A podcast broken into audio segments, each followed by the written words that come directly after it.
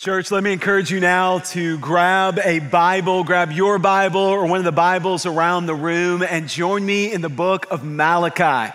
Malachi is in the Old Testament. It's the final book of the Old Testament, right before the Gospels Matthew, Mark, Luke, and John. And today we're, we're beginning a new series. We're going to be walking through this minor prophet, this book of the Old Testament, the, the oracle of Malachi, speaking into the, the people of God. And, and, and what I have found is you're turning there right now. What I've found is I've been preparing for this series. This is the first time I've, I've ever preached through the book of Malachi, but I have been so encouraged and so blown away, honestly, at how uh, an ancient writing, several thousand years old, spoken to a specific group of people at a very specific time in the nation of Israel's history, can be so applicable today to our lives, to the world we live in and to the culture around us. And so uh, I just hope and pray as we step into this journey that, that, that you're gonna have open hands, that I'm gonna have open hands, that we're gonna see what the Lord has for us specifically through, through this ancient prophet in the book of Malachi. Today is going to serve somewhat as an introduction. We're going to look at the first five verses of Malachi chapter one. And there's some, some very, very heady and deep doctrine that Malachi is going to invite us to jump into right out of the gate. But we're also going to see just a little historical overview of what has been taking place in the nation of Israel, the people of God, to lead to this part of the, of the scripture where Malachi begins to speak prophetically over the people. So, Malachi chapter 1, here we go in this journey, beginning in verse 1 and reading through verse 5. And I do want to invite you, if you're willing and able, to stand back up with me for the reading of God's word. This is something we do week in and week out here at Shades to be reminded the word of God is our foundation. The Word of God is what we need to hear. The Word of God is what the people of God stand upon. What God says is right and good and true. What was right and good and true for Malachi is right and good and true for us today. And so we turn our attention to the Holy Scripture. This is what we see Malachi 1. The oracle of the word of the Lord to Israel by Malachi. Here's the word I have loved you, says the Lord. But you say, How have you loved us? Is not Esau Jacob's brother, declares the Lord. Yet I have loved Jacob, but Esau I have hated. I have laid waste his hill country and left his heritage to jackals of the desert. If Edom says, We are shattered, but we will rebuild the ruins, the Lord of hosts says, They may build, but I will tear down. And they will be called the wicked country and the people with whom the Lord is angry forever. Your eyes shall see this, and you shall say, Great is the Lord beyond the border of Israel. This is the word of the Lord through the prophet Malachi. Let me invite you to pray with me that the Lord would use this time to speak into our lives, and then we'll be seated after, after I pray. Let's pray together. Heavenly Father, as we now come before you, and as we invite your Spirit, your Holy Spirit, to, to move among this room and those who are listening to this message online, Father, we, we need to hear from you. And so I pray this often as we turn to your word. We, we pray that you would have your way, that you would show us what you want us to see, and you would show us what you want us to do in light of what you reveal. Oh, Father, I pray that we would have greater clarity of who you are, greater clarity of what you have done, greater understanding of the love and the grace that you have made available to us through Jesus Christ. And I pray that you would do that as we walk through this study of Malachi. Father, open our eyes to see what we need to see and be glorified through it all. In Jesus' name I pray. Amen. Amen. You may be seated. Thank you for standing with me. And I do want to begin this morning with just a very brief, high level flyby of, of some of the history of Israel, the people of God, and, and what God has been doing among his people throughout the Old Testament that leads us to this place where the prophet Malachi stands up to deliver the word of the Lord. So, we're going to cover about 500 years of Israel's history in just a few minutes, just to get started. So, if you go back to, to when Israel was established as a great nation, you could say that the, the greatest time of prominence, uh, the golden age, if you would, for the nation of Israel, for the people of God, was when King David was reigning and ruling, and then King Solomon, David's son, took the throne. And this, this was the, the time when Israel was at its height. Great prosperity, great blessing of God, experiencing God's favor over and over again. But then when Solomon dies, the story for the people of Israel begins to change drastically. In fact, it's just in one generation after Solomon's death that, that Israel is actually divided into two kingdoms. It is split into a northern kingdom called Israel and a southern kingdom called Judah. There is great unrest, there is great division among God's people. And then as time moves forward, both kingdoms, the kingdom of Israel in the north and the kingdom of Judah in the south, they're, they're both taken away into exile. The, the northern kingdom uh, of Israel is taken into exile by the Assyrians. The southern kingdom uh, of Judah is taken into exile by the Babylonians under the rule of King Nebuchadnezzar, one of the horrific, tyrant, evil kings that, that put his thumb down on Israel throughout their history. And it's a time of tremendous hardship. It's a time of tremendous pain. Jerusalem is destroyed. Solomon's temple is burned to the ground. The walls around Jerusalem come down. But even as the people are in exile, and even as the people wonder, has God forsaken us? Has God abandoned us? God continued to send spokesmen and send people to, to rise up and remind his people that he, in fact, was with them, that he would rescue them, he would restore them, and he would bring them back together as a great nation for his glory. I want to give you an example of this. Jeremiah chapter 29, a passage of scripture that if you've spent any time studying the Old Testament, you might be familiar with Jeremiah 29. There, there's an amazing statement of God's provision in Jeremiah 29. But listen to what the word of the Lord says to the people of God who are in exile. Jeremiah 29, verse 10.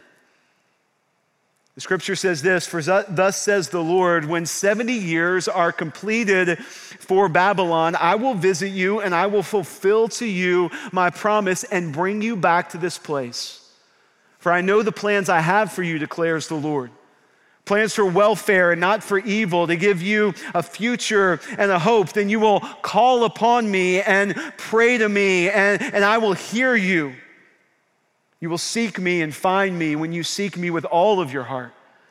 I will be found by you, declares the Lord, and I will restore your fortunes and gather you from all nations and all places I have driven you, declares the Lord, and I will bring you back to this place from which I sent you into exile. Before we move forward with this, I just want to say right here this is a reminder that God always fulfills his promises. You may be here today and maybe you're new to church, or maybe you're coming back to church for the first time in a while, or maybe you've been walking through a season where you've just been wondering, does God even hear my prayers? Maybe you've just been wondering, is God really there? Does He even care about what I've got going on and the, the struggles I'm facing and the challenges that are in front of me? And we are reminded time and time again throughout the Word of God that there are seasons where it seems like God is being silent, but God is never absent. And God is a God who always fulfills his promises. And if you will trust in him, just like God said to his people through Jeremiah, if you will trust in him, you will see his promise fulfilled for you in a future and a hope. It may be, not be the way you planned, it may not be on your timeline, but the promises of God to his people are always fulfilled, and those who trust in him can know in confidence that there is a future, there is a hope in the promise and the provision of God. The people of God needed to hear this at this specific time. God speaks through Jeremiah this prophetic word that, that after a season in exile, the people would be restored. And so we step back into the historical timeline and we see there's really three specific uh, stages, if you will, three specific waves how the people of God are brought back out of exile. First, God raises up a, a, a, ruler, a governor named Zerubbabel, and he leads the people out of exile back to Jerusalem. And, and through Zerubbabel, the, the foundation of a new temple is laid in Jerusalem.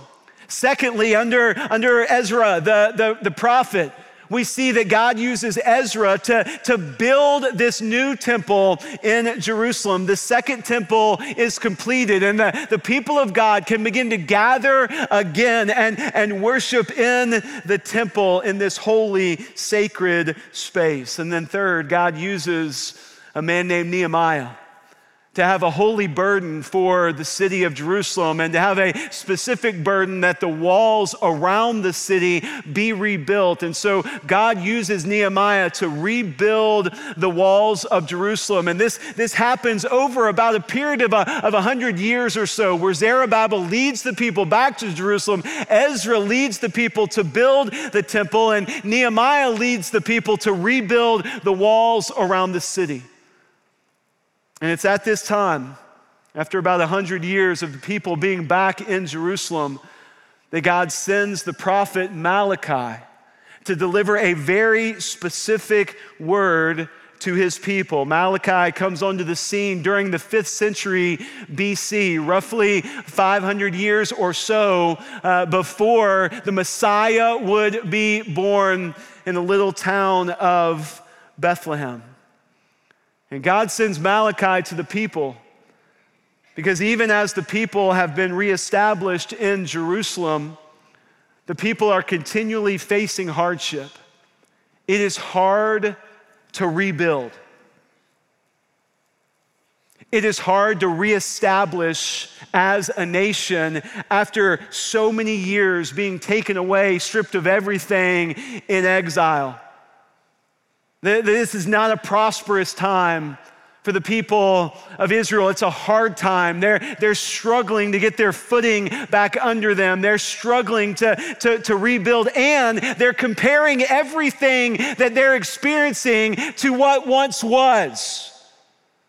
They're being reminded of, of David and Solomon and the prominence of what was, and they're saying, This is not the way it once was.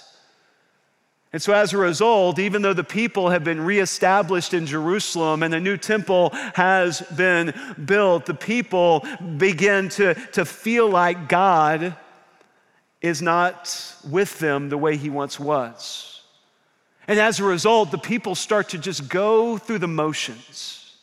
They still will come to the temple and worship. They still will bring gifts and offerings, but, but their offerings are, are actually empty and their worship is really just ritualistic. Their hearts begin to wander, their hearts begin to drift.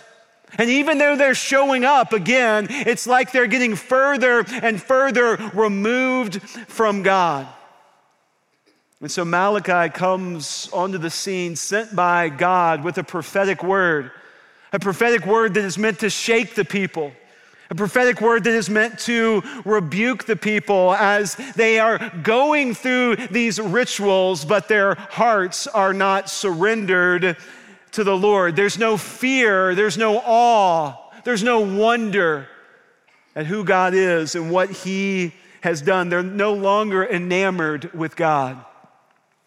I'm reminded of what Pastor Craig Groeschel writes in his book that is called The Christian Atheist. He says, This is believing in God, but living life like he doesn't exist. Believing in God, showing up for worship from time to time, but living life as if God does not exist. That's where Malachi comes to the people.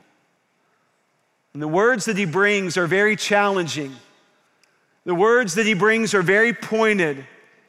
The words that he brings hit right between the eyes for the people of God. They are a rebuke, but they are a rebuke that comes from a heart of love. And this is so incredibly important. Before we step back in to Malachi 1, I want to turn our attention to Proverbs chapter 3.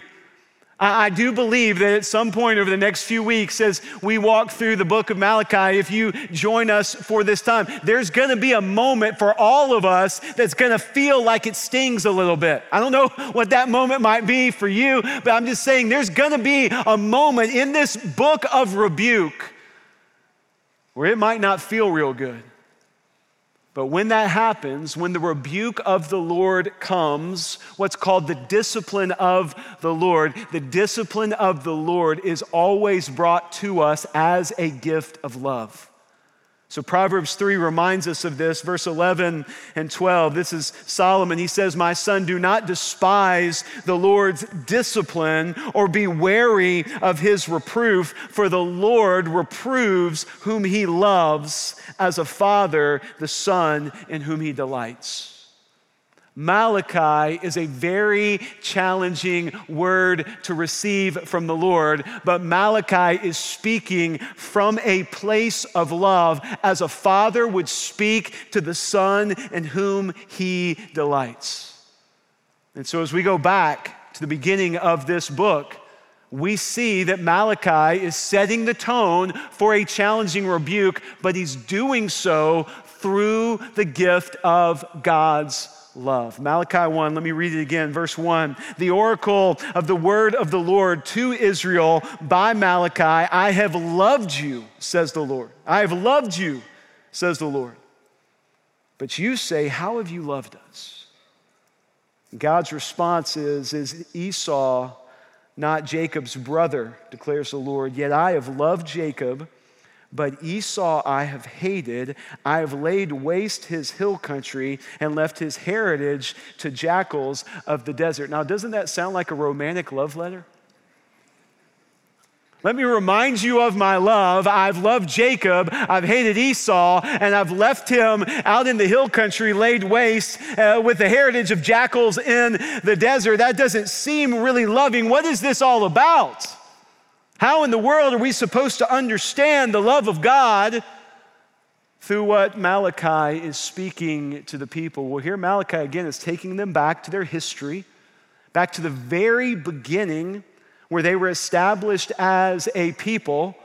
And he's taking them back to when Jacob and Esau were born as twin brothers to Isaac and Rebekah. Now, Isaac is the son of Abraham, Father Abraham the father of the faith. And so Abraham is the grandfather of these twin boys that are born to Isaac, Esau, and Jacob.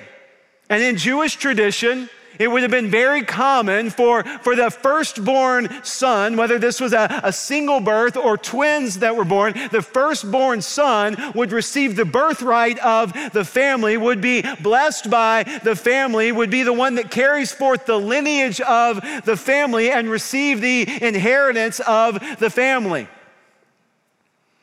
And Esau's born first. And yet it's Jacob that God says he loved. By outward appearance, Esau develops into a man that seems to be the type of guy that God should bless. He was, he was rugged, he, he was manly, he liked to hunt. Come on, Alabama. He wore boots. I, I added that part. I don't know if he wore boots or not, but I'm sure he had cool sandals. A rugged dude, a man's man. And yet, Jacob, Jacob's a deceitful, kind of wimpy mama's boy. He doesn't really like the outdoors. He lies to his father. He deceives his brother. I mean, he's kind of a slimy guy. And yet, God is saying to his people, remember, remember your story? I chose Jacob. I loved Jacob, not Esau. And here, through the prophet Malachi, we are being reminded of God's love on display through his sovereign election. Now, we're going to try to, to walk through this a little bit because this is a challenging doctrine. A doctrine that is mysterious in, in many ways, the doctrine that is hard for us to fully get our head around. A doctrine that, that has caused tension for many people. In fact, you, you may be here this morning a little nervous that the Baptist preacher is talking about election. Are Baptists even allowed to have this conversation? I thought that was for our Presbyterian brethren down the street, but this is all throughout the Word of God. The doctrine of election, God's sovereign election, is all throughout the Scripture and is intended to show us the love of God displayed. It reminds us of the authority and the sovereignty of God. Those who receive the gift of salvation by grace through faith in the finished work of Jesus Christ have been chosen by God to be a part of his family. The New Testament would call this adoption into his family as a son or a daughter of the king. That we were not born into the family of God. We, we must be reborn into the family of God. We must respond in faith to the calling of God to be invited into the family of God as an adopted son or daughter. This is a doctrine, please don't misunderstand. This is a doctrine of love that shows God's love for those whom he calls his own. Why do I say that? I say that because there are none of us who are deserving of being called a child of God. There are none of us who have done anything to earn or deserve the invitation to be a child of God. We do not deserve the love of God. Romans chapter 3, verse 20 makes this very clear. We must understand this to understand the beauty of the gospel. Romans 3:20 says this, "For by the works of the law no human being will be justified in his sight, since through the law comes knowledge of sin." You cannot work your way to God. I cannot earn my way to God. There is no human being that is justified in the sight of God through our works. We cannot measure up because of our sin. And so God is using this doctrine of election and the example of Jacob and Esau to remind the people of his love. He's saying, How can you go through the motions when I have chosen you to be my own? How can you come to me with empty worship when I have called you to my family? How can you just look at your faith as a monotonous to do list when you have been called a son or a daughter of the king, God is saying to his people, I chose you not because you are somehow better than every other nation, not because you somehow deserved it. I chose you because I chose you. That's what God is saying. I am God. You are not. I chose you because I chose you, and I chose you to demonstrate my love not only to you, but to other people so that they could see and understand who I am and what I have done. Don't you see how much I love you? God is saying to his people. Please hear this. It's so important that we understand this Jacob and Esau, neither one of them deserved to be chosen by God. Jacob nor Esau deserved to receive the love of God. And where we often get tripped up in this conversation around the doctrine election uh, is, is we start to focus on who is elect and, and who is not. And, and we can get so wrapped up in this conversation that we actually miss the forest through the trees. We hear that God chose Jacob and we think, but why not Esau? We hear that God chooses some and we think, but why not others? The Apostle Paul actually gives us some great insight if that question is on our mind in Romans chapter 9. We're, again, we're swimming in the deep end of the pool here today, but this is so important to understand what the Word of God says. Romans chapter 9, the Apostle Paul actually quotes the prophet Malachi looking back at Jacob and Esau. We see this beginning in verse 13. Listen to the word of the Lord. Paul writes, As it is written, Jacob I have loved but Esau I have hated. What shall we say then? Is there injustice on God's part? Is it unfair that God chose one and not the other? Is there injustice on God's part? Paul writes, By no means. For he says to Moses, I will have mercy on whom I have mercy, and I will have compassion on whom I have compassion. So then, it depends not on human will or exertion, but on God who has mercy. See, Paul is saying, look, the, the, the, the, better question is not why did God choose Jacob and not choose Esau? The better question is why did God choose anyone? He certainly didn't have to. We certainly don't deserve it. We certainly can't earn it. For all of sin and fall short of the glory of God. There is none righteous, no, not even one. Paul is saying the more appropriate question to ask and the focus of our attention when we hear the doctrine of election should not be on who's chosen and who's not, but why in the world would God choose anyone at all? And Paul says the reason why is so that he could show his mercy. And it's it's His authority showing His mercy. It's His authority showing His compassion on whom He has compassion. It is for His glory that God would save anyone. It is for His glory that God would choose anyone. And this doctrine is meant to overwhelm us uh, in, in humility that God would choose anyone at all to be used by Him for His purpose to demonstrate His love to those who are around us. The doctrine of election shows us that those who are saved by God have done nothing to earn or deserve that salvation. It is a free gift of grace through the finished work of Jesus Christ that points to his love.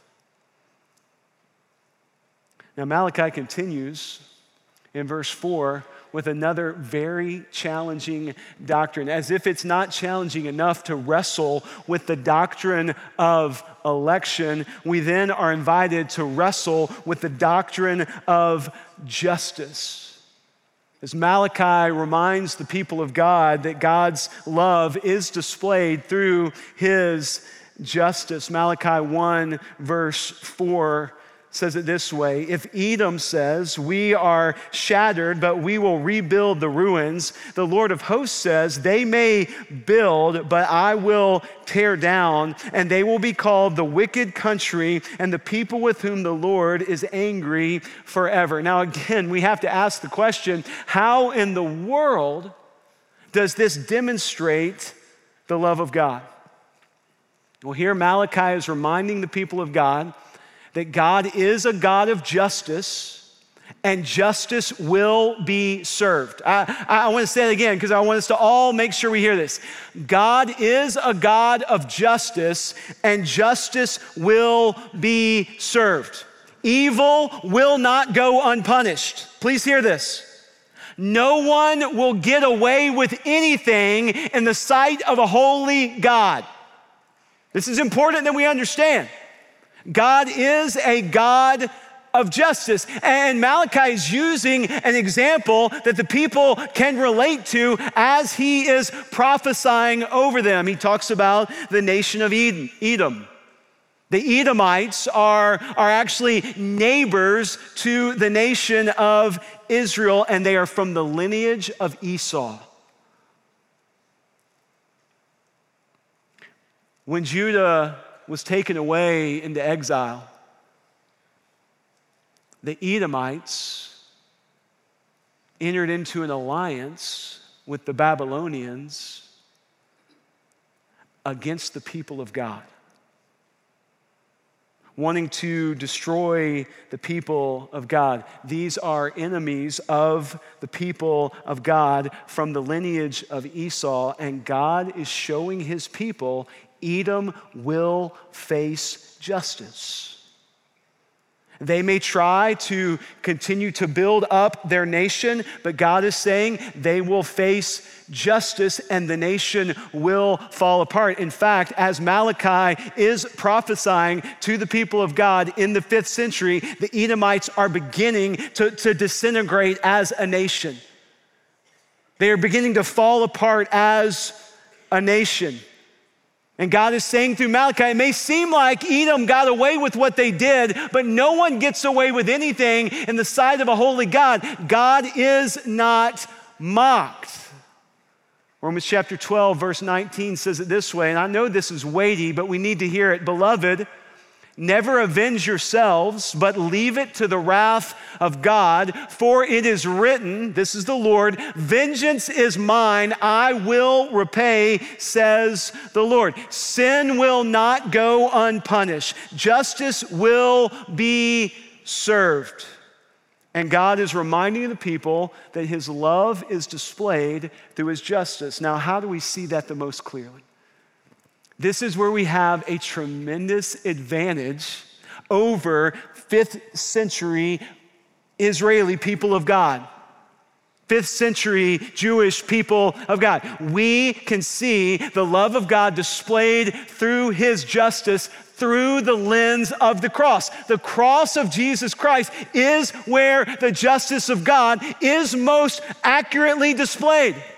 And the cross of Jesus Christ is where the love of God is most accurately displayed. It is at the cross that the justice of God punishing sin is in full force as the wrath of God is poured out on himself in place of you or me. The wrath of God is poured out on Jesus Christ at the cross and the love of God is perfectly displayed as Jesus willingly takes the punishment that your sin and my sin deserves on his back to demonstrate the love of God as he demonstrates the justice of God. And so the question for you and me is really the same question that would have been before the Edomites as they were trying to rebuild, even though they had sinned against God. The question is will we try to trust ourselves to face justice? Will we rely on ourselves standing in the face the justice of God, or will we look to the one who took the wrath of God on his back at the cross in our place?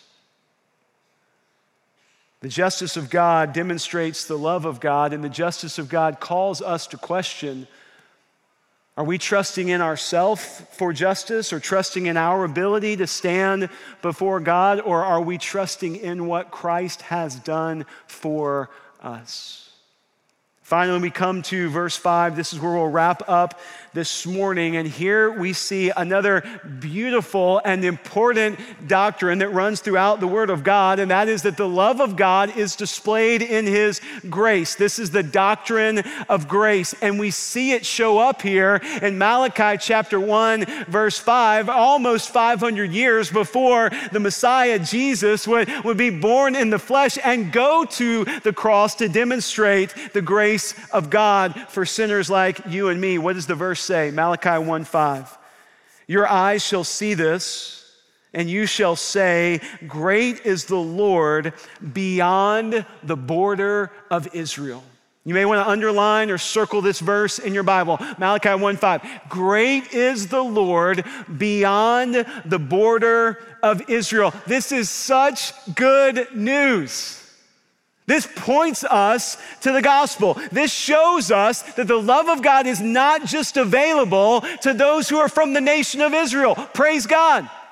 The love of God is not just available to, to those who are in Jerusalem, inside the city walls. No, the love of God has been displayed beyond the border of Israel. The love of God has been made available through Jesus Christ to every tribe, every tongue, every nation, every people group, that the nations of the world may know that there is a God who is great beyond the border of Israel. Now, with that being said, I want to ask you a very important question as we wrestle with the doctrine of election and the doctrine of justice and the doctrine of grace. How do we know who are the elect? How, how do we know who has been chosen by God to be one of his own? The good news for us in this question is that the Bible makes it very, very clear. 1 John chapter 5, I want to draw your attention there, and then I'll close this message today in our introduction of Malachi. 1 John chapter 5, beginning in verse 11, says it this way This is the testimony God gave us eternal life, and that life is in His Son. How do you know He's chosen? Whoever has the Son has the life. Whoever does not have the Son of God does not have the life. And John says, I write these things to you who believe in the name of the Son of God, that you may know that you have eternal life. Who are the elect? The elect are those who have the Son. Whoever has the Son has the life. Do you have the Son?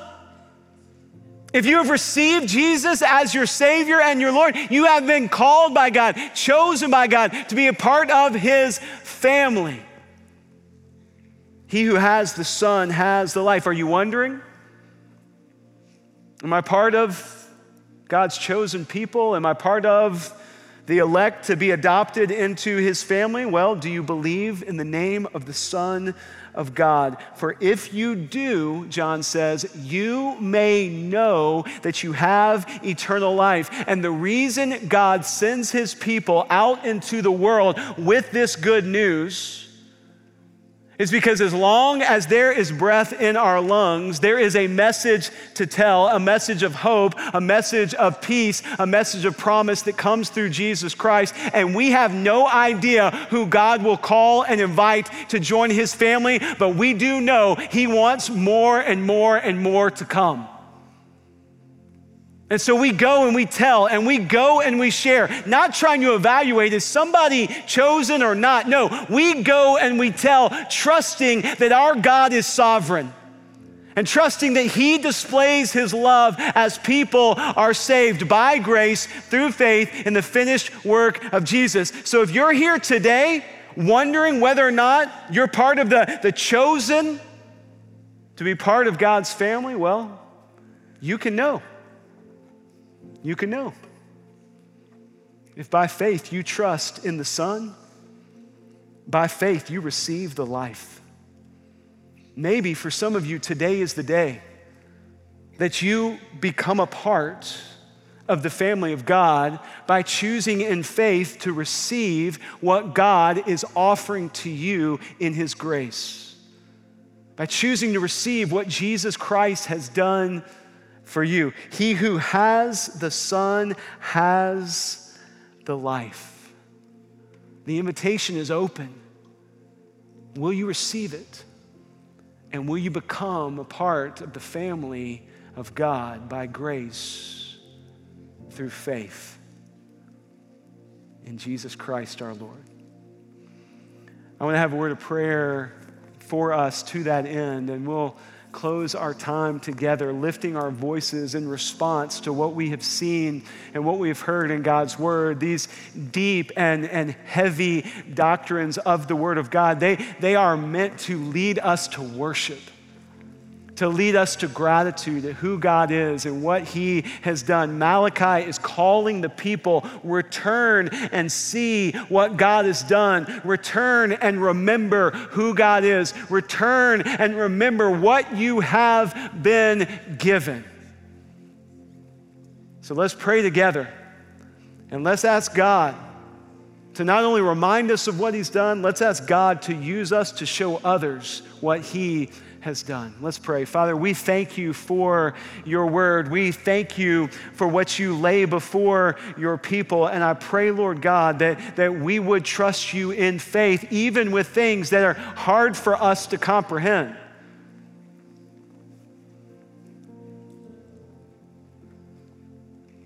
Father, for those who are here today who have trusted you by grace through faith, who have followed you, receiving the gift of salvation that you provide. I pray, Lord God, that as we leave today, we would leave remembering who you are and what you have done, ready to go and tell and share this good news that the world needs to hear. Call more to yourself through your people here at Shades. Use us for your glory. And Father, for those who are here today who perhaps have been wrestling with their faith or, or asking a lot of questions and wondering, uh, can, can this really be for me?